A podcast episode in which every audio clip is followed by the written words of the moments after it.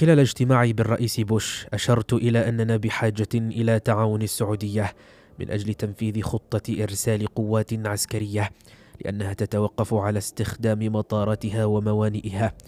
بعد ذلك إذا أصدر الرئيس الأمر أمكن لنا أن نضع الفرقة الثانية والثمانين المحمولة جوا وهي مؤلفة من أربعة ألاف جندي على الأرض فورا وستكون مهمة الفرقة تأكيد حضور الولايات المتحدة. وهي مهمة خطيرة لأن العراق إذا هاجمها فإنها لن تضاهي دبابات صدام بأسلحتها الخفيفة. بعد أسبوعين نستطيع أن نزيد عدد القوات إلى ثلاثة أمثال تلك القوة البرية بلواء من مشاة البحرية ومجموعة قوات خاصة والمزيد من القوات المحمولة.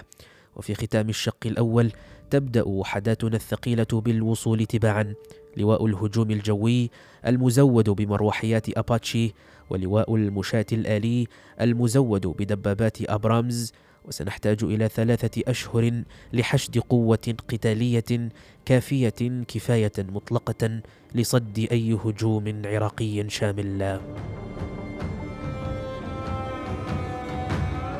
أضفت خلال الاجتماع أن ما بحثته حتى الآن هو خطة طوارئ للدفاع عن السعودية. أما إذا خطر لنا أن نزيح العراقيين من الكويت فإن علينا الانتقال إلى الهجوم وهذا يتطلب الكثير من القوات والوقت. كما اقترحت أن نزيد عدد القوات إلى أكثر من ضعف القوات المقترحة وأن نسحب على الأقل ست فرق إضافية من الولايات المتحدة وأوروبا وأن ننقلها إلى جانب وحدات إسناد إضافية إلى الخليج. وأقرب وقت لجمع مثل هذا الجيش وتهيئته للقتال يصل إلى نحو عشرة أشهر.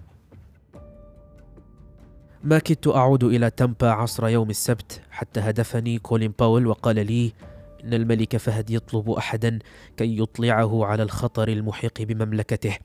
نريدك أن تنضم إلى الوفد وأن تشرح للملك ما نحن مستعدون للقيام به. واصطحب معك المطلوب من الضباط لإطلاع العسكريين السعوديين أيضا على التفاصيل. انتظرنا في المطار لمجيء تشاس فريمان السفير الأمريكي في السعودية وهو دبلوماسي لامع وباحث مختص بالشرق الأدنى. وقد عمل مترجما للرئيس نيكسون في رحلته التاريخية الأولى إلى بكين. وبسبب نشوء الأزمة قرر فريمان إلغاء إجازته ومرافقة وفدنا بعد أقل من ساعة على الإقلاع خفضت رتبتي كرئيس للوفد فالسعوديون وافقوا على أن يترأس الوفد وزير الدفاع ديك تشيني آخر الأمر. اصطحبت معي في الرحلة محللا من وكالة المخابرات المركزية. يحمل ملفا بأحدث صور الأقمار الصناعية لعرضها على الملك فهد. واصطحبت معي كذلك القادة العسكريين وضباط الأركان الذين أحتاجهم لإطلاع السعوديين أو عند الحاجة لوضع القوات على الأرض. وقد سبق لهم جميعا زيارة الشرق الأوسط. كان وزير الدفاع ديك تشيني قد أكمل عامه الأول في البنتاغون وفيما رحت أرقبه وأصغي إليه أثناء تحليق الطائرة. وجدتني أعجب كثيرا بذكائه وانتباهه وسهولة العمل معه وأبدى فضولا لمعرفة كل تفصيل صغير من آداب البروتوكول العربي. وبينما كان الوفد يبحث كيفية التعامل مع عرض الوقائع على الملك تساءل هو في لحظة معينة عما سيكون عليه رد فعل السعوديين إزاء عرض أمريكي بإرسال القوات. وحذرت قائلا إن العرب ينزعون إلى النظرة للقرارات الكبرى باحتراس بالغ. فإذا تمسكوا بالأصول فلن تحصل منهم على رد مباشر. سيوجهون أسئلة ثم يقولون شكرا جزيلا. نود الآن أن ندرس المعطيات التي قدمتموها وسنعلمكم بقرارنا.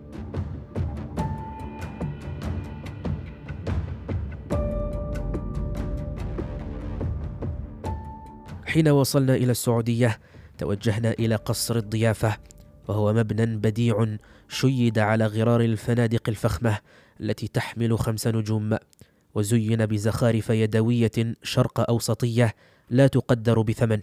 كان الوقت أواخر العصر وقضينا ساعة نتداول في جناح الوزير تشيني ثم ركبنا السيارات بمسيرة خمس دقائق إلى القصر الملكي. حينما دخلت إلى الردهات لم يتسن لي إلا أن ألمح بشكل خاطف الأشياء الخضراء والذهبية والسجادة الحرير على مد البصر. وصلنا إلى غرفة كبيرة تحتوي على مقاعد كثيرة حولها وهي الغرفة التي يجري فيها الملك اللقاءات الرسمية. كان الملك فهد وهو رجل ممتلئ البنية بملامح صقرية وعينين عطوفتين جالسا في الطرف الأيسر ثم وقف مرحبا بوفدنا لدى اقترابه. وبعد أن قدمنا السفير فريمان إليه راح أعضاء في البلاط الملكي يشيرون لأماكن الجلوس الممتدة على طول الجدار. أما الوزير تشيني فقد جلس على يمين الملك. رأيت حينها ولي العهد عبد الله والأمير سعود الفيصل وزير الخارجية والأمير بندر بن سلطان السفير لدى الولايات المتحدة والأمير عبد الرحمن نائب وزير الدفاع والطيران إضافة إلى واحد أو اثنين آخرين من أفراد العائلة المالكة. كان الملك فهد يعرف بعض الإنجليزية إلا أن سائر الأعمال الرسمية كانت تتم باللغة العربية. لذلك قام بندر بالترجمة وتقرر أن يتولى الكلام تشيني وأنا فقط. لما جلس الكل في مكانه نقل تشيني تحيات الرئيس بوش. وتحدث بإيجاز عن قلقنا إزاء الوضع في الكويت. ثم أشار إلي قائلا سيطلعكم الجنرال شوارتسكوف على الوضع الاستخباراتي كما نراه. كنت أحمل صورا فوتوغرافية وخرائط ورسوما تخطيطية لأعرضها على الملك. قمت من مكاني وتوجهت إليه ولم يكن ثمة مكان للجلوس فبركت على ركبة واحدة. لاحظ الملك فهد ذلك فقال شيئا ما على عجل بالعربية.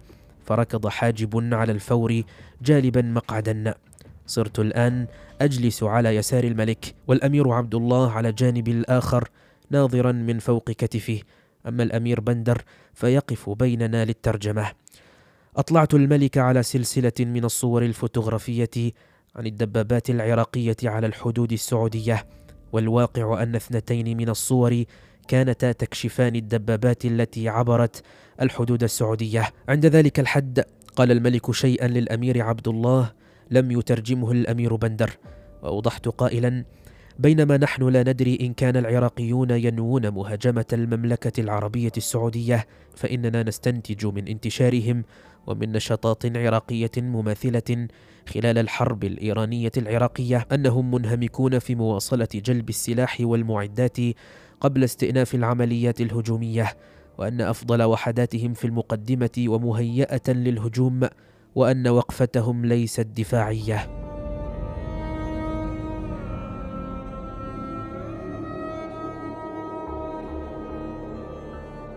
بعد ذلك عرضت خطتنا للدفاع عن السعودية ورحت أقلب سلسلة من الخرائط والرسوم البيانية توضح أسبوعا بأسبوع القوات التي يمكن أن نقدمها.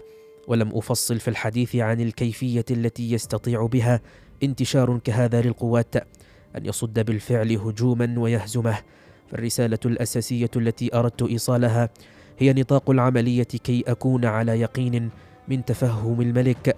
أننا نتحدث عن إغراق مطارته وموانئه وقواعده العسكرية بعشرات الآلاف من الأمريكان. أي بأعداد لم يسبق للسعودية أن شاهدتها عدت إلى مقعدي وتحدثت شيني ثانية وأبدى بضع ملاحظات عن خطورة الموقف ثم قال ها هي الرسالة التي أمرني الرئيس بوش أن أنقلها إليكم. نحن مستعدون لنشر هذه القوات دفاعا عن المملكة. إذا طلبتم فسنأتي ولن نبحث عن قواعد دائمة. وحين تطلبون منا العودة إلى بلادنا سنغادر. بعد كلام تشيني أطبق الصمت على القاعة لبضع الوقت. بدأ الملك ومستشاروه يتداولون فيما بينهم محاسن ومساوئ استدعاءنا إلى المملكة.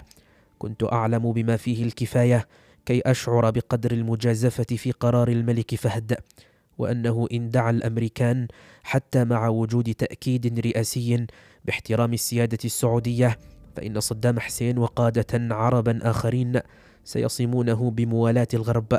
زد على ذلك المخاطر الكامنة في عودة جيش من الأجانب إلى مملكة لا تأمن الغرباء وتتمسك بقوة بالحفاظ على نقائها دينيا وثقافيا. كنت واثقا من أن الملك فهد سيحتاج إلى أيام لبحث هذه المخاطر مع بقية أفراد الأسرة المالكة قبل أن يحزم رأيه وأنه سيختار في نهاية المطاف أن يزج بنا بأقل قدر ممكن.